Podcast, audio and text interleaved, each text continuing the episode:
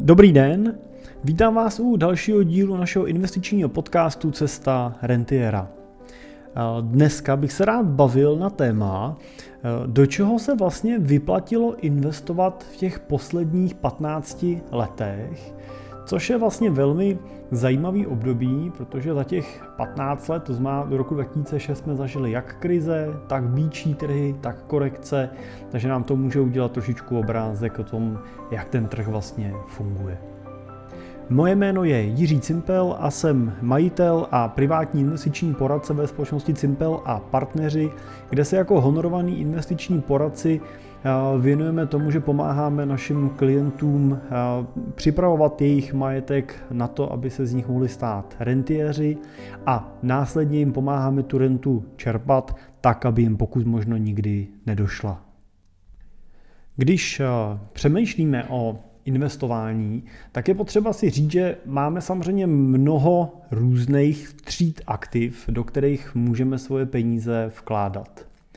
Já budu teď vycházet primárně z těch aktiv, které jsou burzovně obchodované, a řekněme, že se jedná o aktiva, které můžeme považovat za vcelku bezpečný z pohledu kreditního rizika, to znamená z pohledu toho, že by nastala situace, kdyby ten například emitent nějakého dluhopisu nebo vydavatel nějakého fondu a podobně zkrachoval a vy byste přišli o svoje prostředky. To se z velké části u těch burzovně obchodovaných aktiv tolik nestává a já teda ještě doplním, že bych se chtěl dívat primárně na ty indexy, to znamená nedívat se na to, nebo určitě není cílem toho dnešního dílu, aby jsme probírali, která konkrétní akcie nebo který konkrétní dluhopis vydělal nejvíc, ale dívat se na to, který třeba ten segment těch investic vydělal nejvíc. Protože samozřejmě je velký rozdíl mezi tím, jestli se snažíte vybrat nejlepší akcii, řekněme, že se snažíte, že jste se v roce 2006 snažili najít nejlepší akci a kdybyste tenkrát koupili Amazon nebo Apple, tak byste dneska byli s výsledkem vaší investice nadšený. Stejně tak ale jste mohli vybrat úplně jinou firmu, která už tady dneska třeba nemusí být a mohli jste být s výsledkem toho portfolia hodně nespokojený, mohli jste být až nešťastný, protože samozřejmě i v důsledku té finanční krize v letech 2008-2009, tak mnoho těch firem zkrachovalo a skončilo. Pokud ale se budeme dívat na ty indexy, to znamená, že nekoupíte jednu firmu, ale budete přemýšlet v širším měřítku a řeknete si dobře, co kdybych teda nepřemýšlel, jestli v tom dalším období vyhraje Amazon nebo Apple, ale prostě jsem si řekl, že věřím tomu, že v těch příštích 10 letech budou i nadále úspěšný třeba velké společnosti. A nebo naopak, že bych chtěl vsadit na to, že přijde růstový období trhu a budou vyhrávat ty malé společnosti. A nebo naopak vsadíte třeba na ještě nějaký užší segment, na nějaký třeba technologické firmy. No a nebo taky samozřejmě můžete být konzervativní a říct, já mám obavu, co přijde, já radši budu kupovat dluhopisy. A koupím si nějaký index, který právě nakupuje dluhopisy. Nebo věřím v komodity a můžu si koupit komoditní index. Buď můžu koupit komodity jako celek, anebo můžu prostě zvolit to, že třeba koupím konkrétní indexy komoditní na zlato nebo na různý další, teď se mluví o litiu a dalších prostě komoditách, tak můžete samozřejmě být i konkrétní.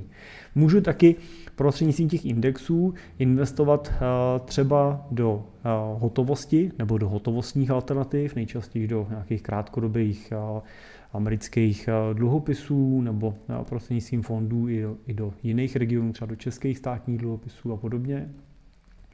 No a nebo taky můžu investovat do nemovitostí, což prostřednictvím burzy nebo cenných papírů se nejčastěji děje tím, že nakupuju nějaký takzvaný REITy, to znamená nemovitostní trusty. Nebo v ideálním případě nekupuju konkrétní REITy, protože i tam samozřejmě můžu šlápnout vedle, můžu si vybrat zrovna konkrétní REIT, který mu se dařit nemusí, protože drží nějaký specifický segment, například kanceláře a tak dál, ale můžu si koupit celý index, to znamená, můžu zase koupit prostřednictvím nějakého pasivního fondu nebo nějakého indexového fondu velký balík těchto nemovitostních akcí. Takže nebavme se o konkrétních firmách, ale bavme se o těch segmentech toho trhu, což je samozřejmě z pohledu rizika zase o výrazně vyšší úroveň, vyšší bezpečnost investice, než pokud si vybíráme nějaký konkrétní tituly. A zároveň si myslím, že uvažovat nad investicí do toho indexu přes nějaký pasivní fond je něco, co je mnohem jednodušší pro vás jako investora na to plánování. Protože představte si, že si máte analyzovat a vybrat nějakou ideální akci, do které byste chtěli investovat. To vám zabere velké množství času, budete proto muset získat velké množství informací a naučit se spoustu věcí. To je samozřejmě, budete při výběru takové akcie muset číst jednotlivé výroční a kvartální zprávy té dané společnosti, budete si muset prostudovat hospodářské výsledky, budete muset poslouchat její průběžné tiskové konference, takzvaný conference cally, který pravidelně ty veřejně obchodované společnosti vlastně musí realizovat a zveřejňovat, a budete si muset na základě toho udělat nějaký názor. A teď samozřejmě si musíte taky uvědomit, že nestačí analyzovat v takovém případě jenom jednu akci, ale budete muset tak analyzovat těch akcí nějaký větší balík, řekněme nějaký desítky, abyste z nich byli schopni vybrat těch pár akcí, které teda podle vás budou optimální pro tu budoucí investici, pokud to chcete dělat zodpovědně. Varianta B je samozřejmě varianta, ve které takovou investici zrealizujete pocitově, to znamená, budete přemýšlet, řeknete si, tak já věřím tomu, že Apple je takový love brand a bude pokračovat v růstu i v dalších letech, tak já ho koupím. A řeknete si, Amazon je e-shop a teď v době covidu e-shopy frčí, tak já ho koupím. A podíváte se na akcie Pfizeru a řeknete si, no tak teď je covid, tak ty vakcíny jedou, tak já koupím tuhle akci. Ale já bych chtěl upozornit na to, že to už není úplně investování, ale je to spíš taková trošku tipařina, jo? Taková sportka, protože samozřejmě se vám snadno může stát, že se budete za rok dívat na to, že zrovna ta akcie, kterou jste vybrali, tak zrovna zažila tvrdý dopad, na tu firmu dopadly nějaké daně, nebo na ní dopadly nějaké lokální sankce, nebo se provalil nějaký manažerský průšvih, který měla, odklonili se od ní investoři, nebo zrovna tomu danému segmentu se nedaří a ta vaše akcie padá. No a vy budete zase sedět a budete si říkat, no tak... Dobře, no, tak tohleto se nepovedlo, tak holt místo Apple koupím Samsung, protože ten na tom bude mnohem líp příští rok. A teď jsem si koupil nový telefon od Samsungu třeba, tak to snad udělá spousta dalších lidí, tak si ho koupím taky. No a jste úplně ve stejné situaci. Zase za rok se můžete dívat na úplně podobný příběh a bohužel tenhle ten přístup k investování většinou nenese příliš pozitivní ovoce, protože to, že třeba ty akcie Apple v tom daném roce zrovna prostě propadly, poklesly, protože se u nich projevil nějaký problém, protože se projevil problém u nějakého přístroje, museli ho stahovat zpátky a podobně, tak ještě nutně neznamená, že ta akcie je špatná. Dost možná vám zrovna ten pokles na ceně té akcie v tom daném okamžiku nabízí naopak příležitost vstoupit do další pozice, dokoupit ji levně a tak dál. Jenže vy si to nedokážete vyhodnotit, protože kupujete tu akci na té emoční bázi, kupujete ji z těch pocitů. A ty pocity velmi často vlastně reflektují tu aktuální cenu té dané akcie. A to úplně není ten správný ukazatel, podle kterého tu investici sestavovat a vybírat. Takže když už byste chtěli investovat do přímých akcí, tak velmi dobře analyzujte a nastavte si strategii, proč, co a kdy kupujete. A taky uvažujte nad tím, co, proč a kdy případně prodáváte nebo v tom portfoliu rebalancujete. A oprostěte se od těch emocí a pocitů s tím, že zrovna něco letí nahoru nebo dolů. Jo, speciálně teda pokud jste dlouhodobý investor. Teď mě neberte úplně za slovo, pokud investujete na nějaký intradenní bázi nebo nějakou vyšší frekvencí než jednou za čas, tak samozřejmě se díváte na jiný parametry, ale pokud jste dlouhodobý investor, tak samozřejmě i v případě investice do akcí si vyberte takové společnosti, které v tom portfoliu můžete v ideálním případě držet dalších 10, 15, 20 let. Můžete se řídit radou nebo filozofií Warrena Buffetta, který vlastně proklamoval myšlenku, že do akcí investuju navždy, kupuju firmu, kterou můžu držet navždy a chci ji taky ideálně případně navždy držet. Tak takhle to portfolio se pokuste sestavovat a na to, abyste viděli, jestli tu akci chcete držet, tak potřebujete právě mít nějaký parametry většinou toho fundamentálního typu, to znamená toho, že znáte ty čísla, že se díváte na to, jaká je vnitřní hodnota té společnosti, jaká je účetní hodnota, porovnáváte to s tržní cenou, díváte se na to, jaký má před sebou výhled a biznis, jak se chová management té firmy a tak dále, tak dále. Takže to je téma přímé investice do akcí, která pro běžného investora může být velmi komplikovaná. Na druhou stranu, když se budeme dívat na tu investici třeba do akcí prostřednictvím nějakého indexu, tak ta situace je mnohem snazší. Ne proto, že by těch indexů bylo málo a bylo snadné mezi nimi vybrat. Je dobrý říct, že dneska pravděpodobně v součtu všech indexů, který ratingové agentury vydávají, tak se dostaneme na číslo, který přesáhne celkový počet akcí na trhu. Takže vybrat si mezi indexama není teda jednoduchá varianta. Na druhou stranu, pokud se nebudete snažit vybírat si úplně nějaký specifický, malinkatý, nelikvidní indexy, tak se z těch velkých indexů už to taková hrůza nebude. A taky doplním, že ono, ještě berte v potaz to, že index na americké akcie najdete od agentury Morgan Stanley MSCI, najdete od S&P, Standard & Poor's a najdete jich spoustu dalších, který vlastně budou velmi pravděpodobně velmi podobný. Nebude mezi nima zásadní rozdíl. Pokud prostě vyhodnocujete 500 největších amerických firm, tak se pořád díváte na stejných 500 firm a jestli to koupíte přes index A nebo B, už nehraje tak zásadní efekt v tom portfoliu, jako to, jestli se rozhodnete, jestli si koupíte index, který kupuje americké akcie anebo evropské akcie. Takže pokud budete se dívat na ty indexy, tak si velmi zjednodušíte život při pohledu na investování. Dobrý pohled na to, jaký typ těch třeba indexů, těch hlavních je, tak nám třeba přináší pravidelný kvartální report od JP Morgan Asset Management, který je zdarma k dispozici na webu, dá se dohledat, stačí do Google napsat JP Morgan kvartální report a dostanete se rovnou na stránky JP Morgan, kde si ho můžete stáhnout. A oni vlastně v tomhletom reportu rozdělujou ty jednotlivý investiční třídy do několika částí. Ten report vlastně zahrnuje kategorie takzvaný large cap, což je kategorie velkých akcí, pak zahrnuje další kategorii, jsou takzvaný small cap, to znamená malé společnosti, pak se můžeme dívat na akcie, které jsou obchodované na emerging markets. Emerging markets jsou rozvíjící se trhy. Nejčastěji se mezi ně zařazují země jako Brazílie, Rusko, Indie, Čína, Turecko a podobně. Zároveň je dobrý doplnit, že třeba i Česká republika je z pohledu finančních trhů, těch globálních, pořád emerging markets, pořád rozvíjící se trhem. Pak můžeme pokračovat vlastně na akcie nemovitostních společností, to jsou ty takzvané REITy.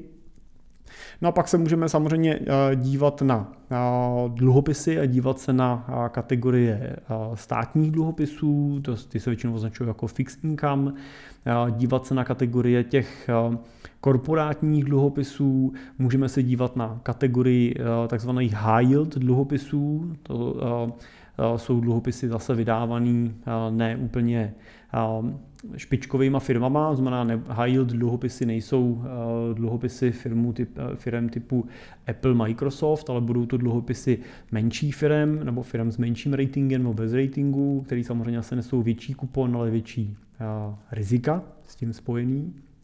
No a pak se můžeme dívat na kategorii komodit a hotovosti. Tak to jsou takové základní kategorie vlastně pro tu tvorbu vlastně investičního portfolia, mezi kterými se můžete pohybovat.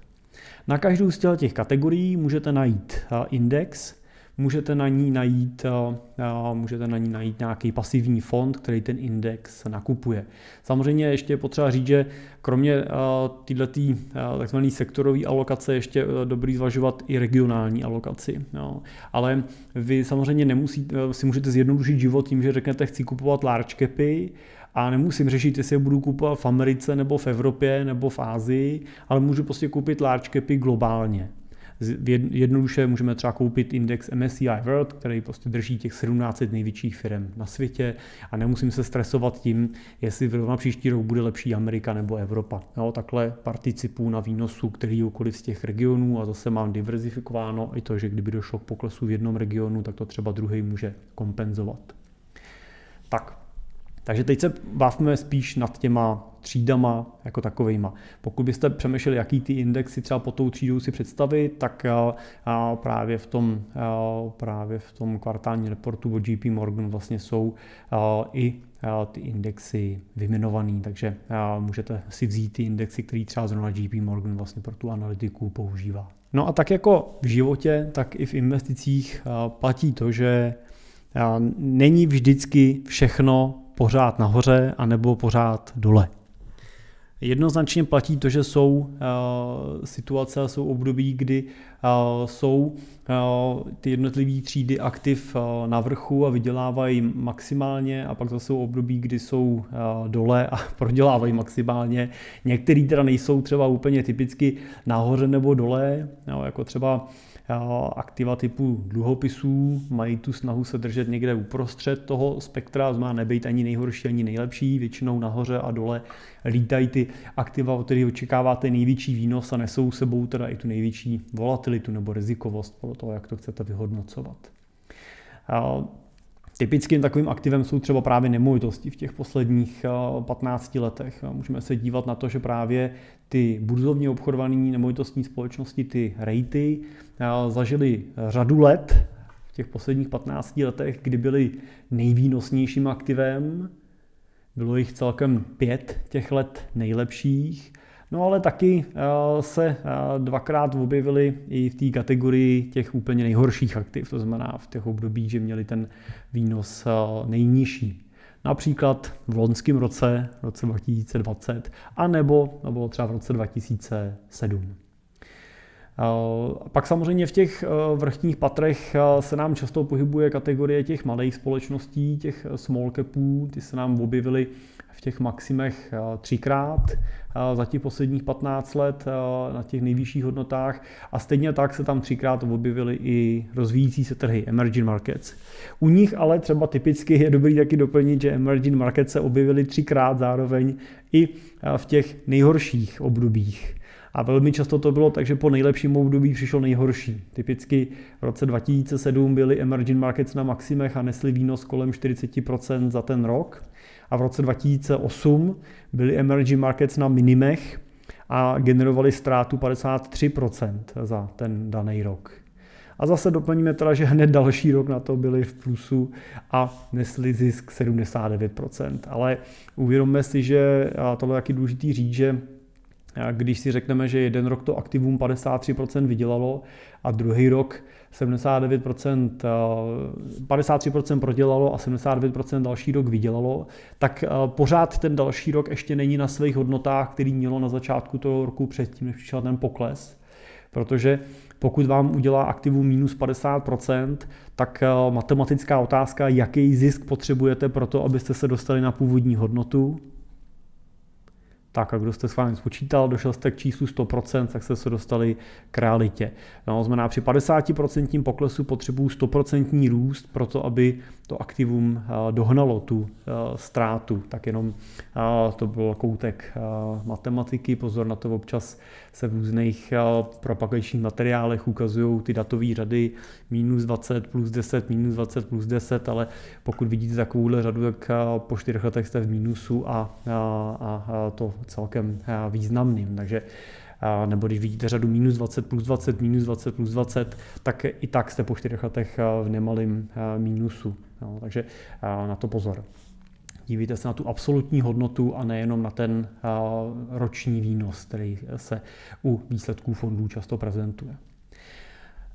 Takže řekli jsme si, že v těch aktivech jste, často ten výherce byl, často i ten, kdo byl dole.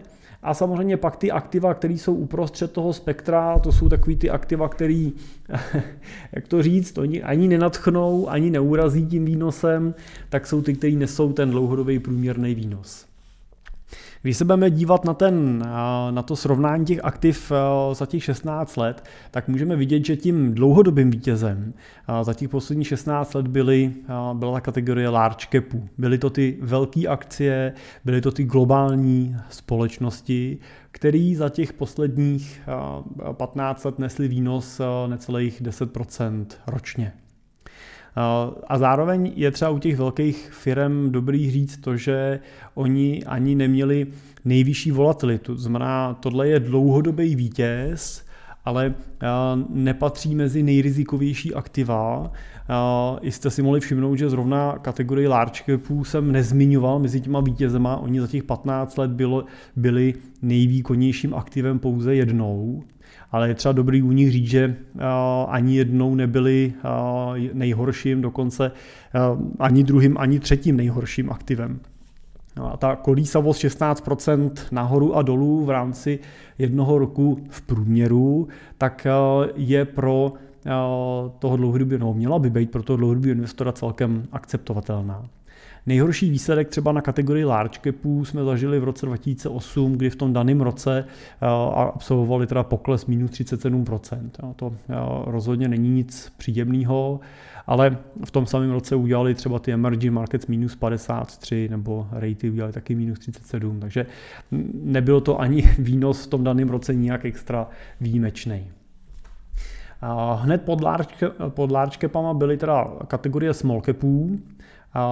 Ta už je tou třídou, která je hodně kolísavá. Tam u small capů můžeme vidět, že ten výnos byl přibližně o procento menší, bylo kolem 9%, ale ta jejich kolísavost byla taky o 10% větší, to znamená u large capů jsme viděli tu volatilitu kolísavost 16% a u small capů ji vidíme 22%, takže je potřeba počítat u těch small capů, že skutečně jsou aktivem, který se bude objevovat jak v těch vrchních patrech, když se tomu roku bude dařit, ale bude se objevovat i v těch patrech nejnižších, pokud se dařit nebude.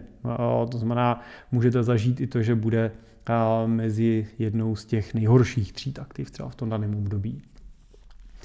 No a pak celkem překvapivě třetím nejvýkonnějším aktivem za těch posledních 15 let byla kategorie high yield dluhopisů, to znamená těch rizikových dluhopisů.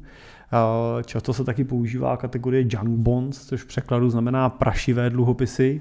Pokud kupujeme tenhle typ cenných papírů, je prostě dobrý vzít potaz to, že skutečně v těch našich portfoliích, nebo respektive uvnitř těch portfolií, třeba v těch daných indexech, bude prostě i řada těch dluhopisů, které třeba v čase splacený nebudou, a když přijdou pro ty finanční trhy nebo pro ekonomiku obecně těžké časy, takže budou zažívat i nemalý poklesy.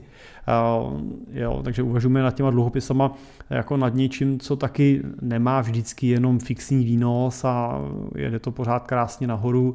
Takže se můžeme podívat na to, že třeba v roce 2008 investice do těch high yield dluhopisů sebou taky nesla ztrátu a byla to ztráta ve výši 26%, což je jenom o 10% míň, než nesly ty velké akcie, než nesly třeba ty large capy. Takže Tady prostě s tou klísovostí musíme počítat taky. A pod high yieldama vidíme kategorii REITů, vidíme kategorii těch nemovitostních akcí. A kategorie nemovitostních akcí je taková specifická, protože ona je čtvrtá od zhora v těch nejvyšších výnosech, nesla průměrný zhodnocení 7%, ale zároveň je druhá od zhora z pohledu té výše kolísavosti, takže REITy sebou nesly velkou volatilitu, ta kolísavost na REITech byla kolem 23%. Pokud bychom vyhodnocovali tu tabulku, nebo když jsme ji vyhodnocovali na začátku roku 2020, tak REITy byly nejvýnosnějším aktivem. Změnilo to ten rok loňský, kdy jako jedno z mála aktiv REITy byly záporu na konci roku. REITy v roce 2020 přinesly záporný výnos kolem minus 5%. To už teď teda neplatí, protože od začátku letošního roku do konce toho kvartálu prvního přinesli zhodnocení 8%, takže srovnali tu ztrátu toho loňského roku z drtivé většiny, ale ještě na konci roku byly v záporu a druhý aktivu, který bylo v loni v záporu, byly komodity. Jinak vlastně i přes covid v loni všechno v podstatě vydělalo.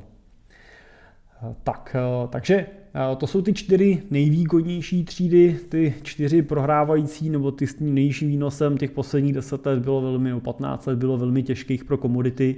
Můžeme to vidět i na tom, jestli si vzpomenete na jaký ceny, kdy dolary, teda kdy ropa atakovala hranice 150 a 200 dolarů ještě před 15 lety a od té doby jsme ji viděli i na hranici 20 dolarů a dneska těch maxim pořád zdaleka nedosahuje, tak to samozřejmě ty komoditní indexy významně sráží směrem dolů. Ale komodity byly na těch 15 letech jediným aktivem, který prodělalo. Na průměrný roční bázi komodity nesly v průměru minus 4%, jinak vlastně veškerý ostatní aktiva byly v plusu. Dokonce i cash nesla plus 1,2% v průměru ročně a nad cashy jsou ty dluhopisy, které nesly v průměru 4,5%. Takže těch posledních 15 let pro finanční trhy bylo pěkných, pro investory bylo pěkných, protože v podstatě, ať jste koupili v úvozovkách cokoliv z těch teda globálních aktiv, kromě teda těch komodit, tak můžete těch 15 let hodnotit jako pozitivních. Proč to tak, ale ve skutečnosti velmi často není.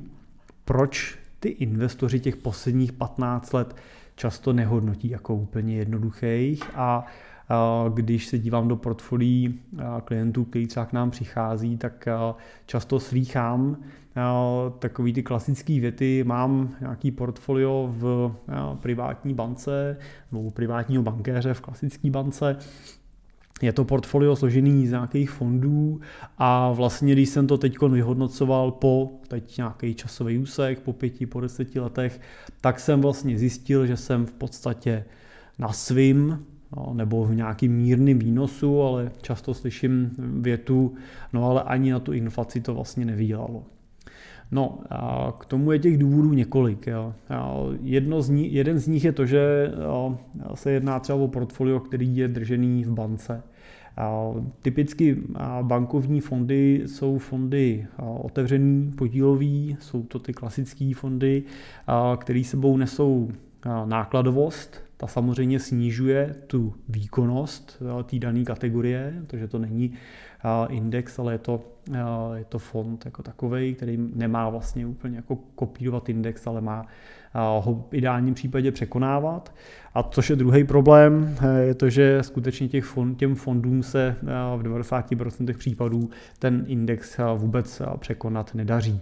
Ať už vlivem nákladů a poplatků, provizí a vstupních poplatků a servisních poplatků a manažerských poplatků a tak dál, tak ale i samozřejmě vlivem toho, že ne vždycky se daří těm portfolio manažerům ten trh jako správně časovat.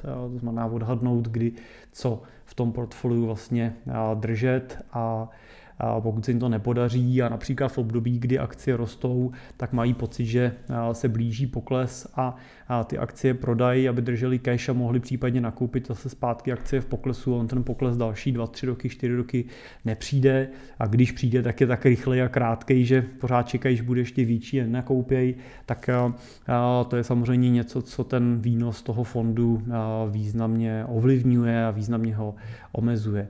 A i to je to, co se těm platform manažerům v těch posledních letech stávalo.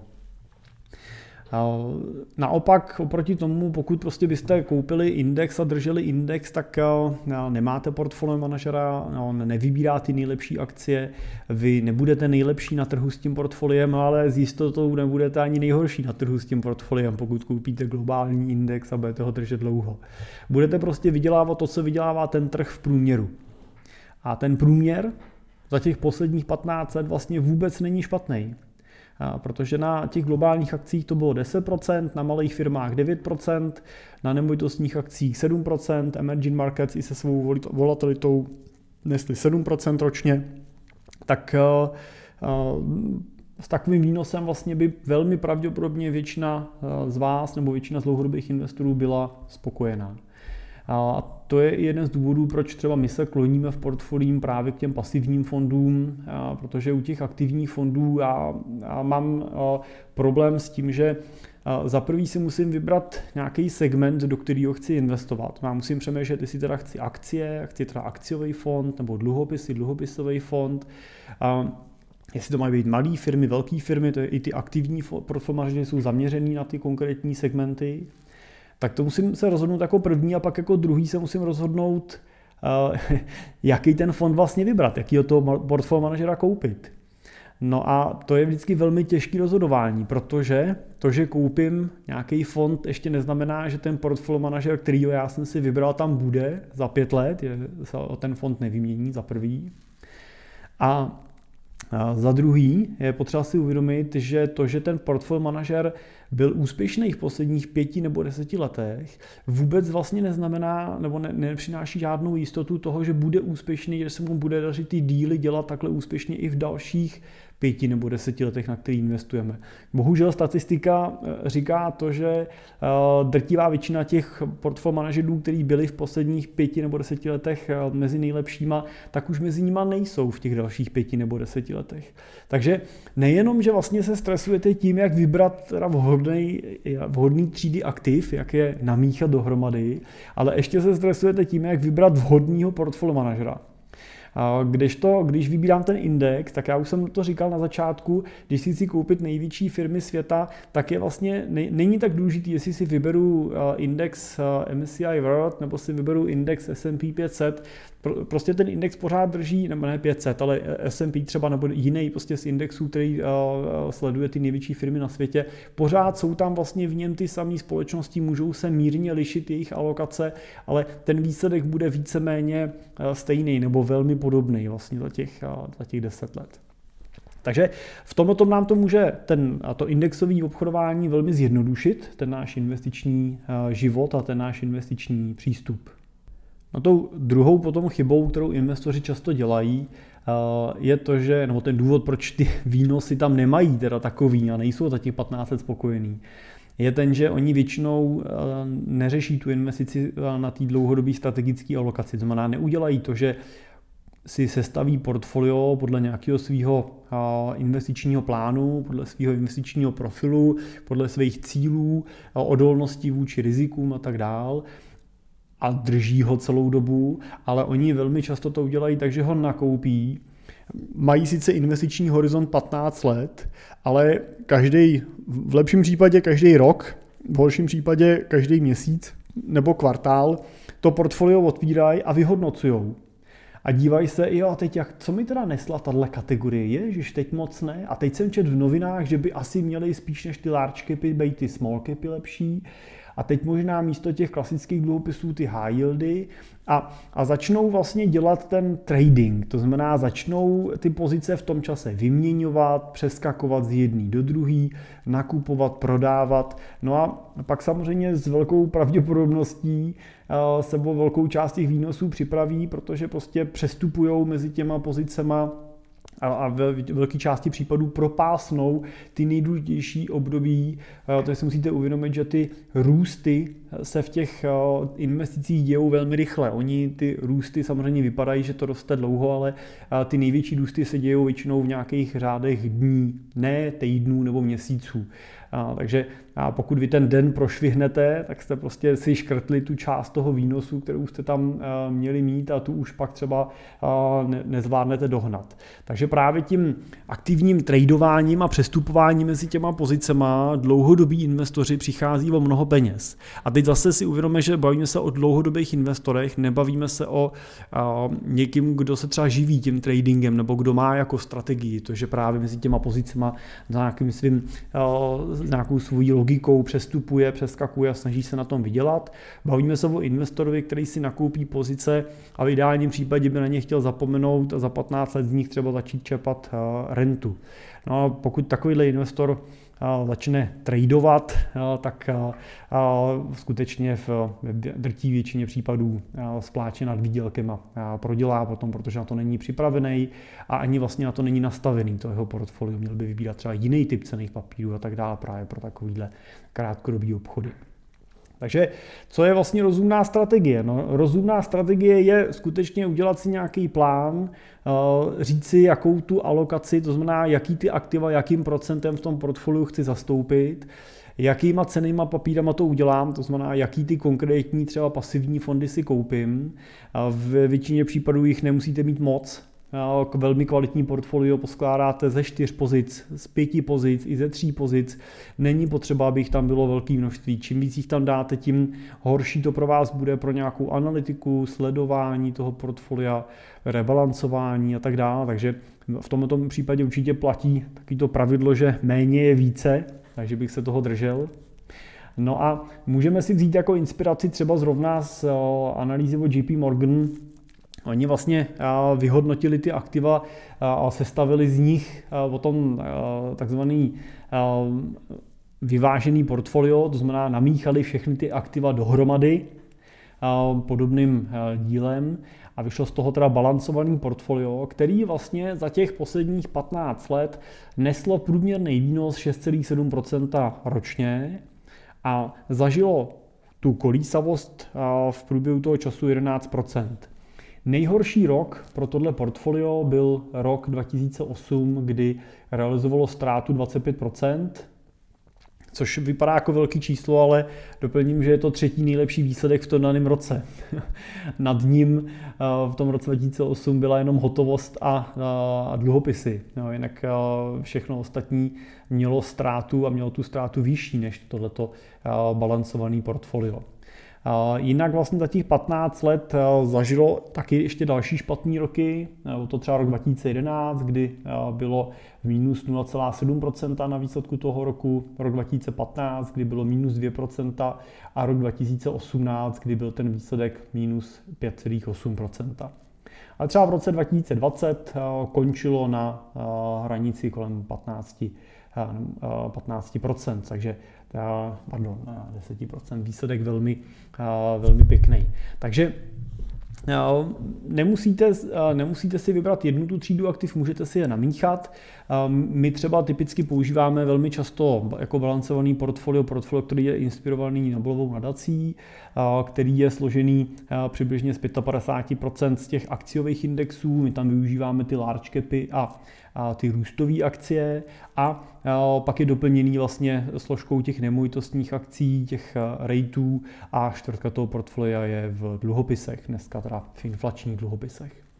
A takový portfolio vlastně neslo průměrný zhodnocení kolem 7% a v tom nejtěžším roce, tam dokonce my ho sledujeme 30 let zpátky, tak v tom nejtěžším roce v roce 2008 mělo ztrátu 32%, 31,9%. 10%. Takže je to velmi blízko tomu portfoliu, který vyhodnocuje JP Morgan. Já teda doplním, že v té naší analytice toho portfolia my ještě započítáváme naše náklady a náklady platformy, takže to čistý výsledek pro investora. U toho JP Morganu je to teda výsledek čistě z indexů, to znamená, že k něm případně musíte připočítat ještě pár desetin za nákladovost těch ETF fondů a pak samozřejmě záleží, jakou platformu využíváte.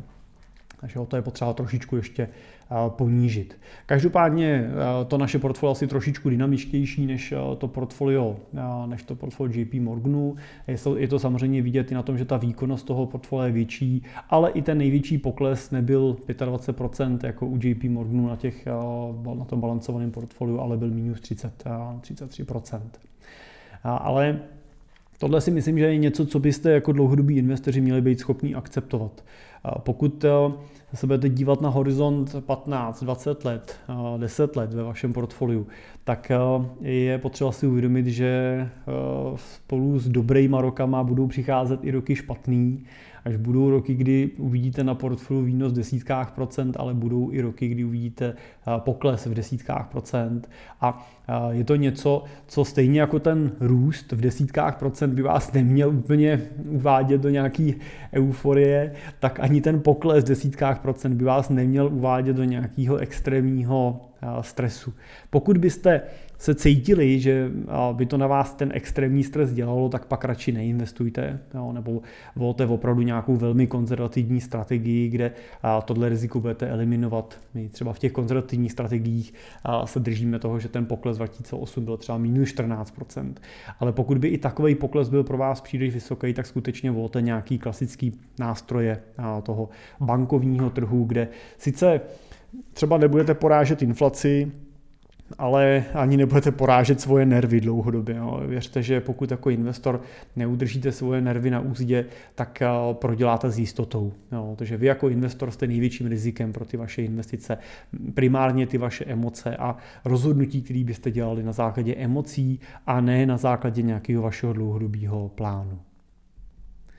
No a pokud se na to necítíte, nebo je to něco, čím nechcete vy sami úplně trávit čas, tak samozřejmě můžete si k sobě vzít nějakého poradce, který vám pomůže vlastně to portfolio nejenom alokovat, vyhodnotit ten váš investiční plán, ale pak ho vlastně dlouhodobě řídit, rebalancovat a postupně vás vlastně vést k tomu, abyste si pomocí těch vašich investic svoje cíle a přání splnili.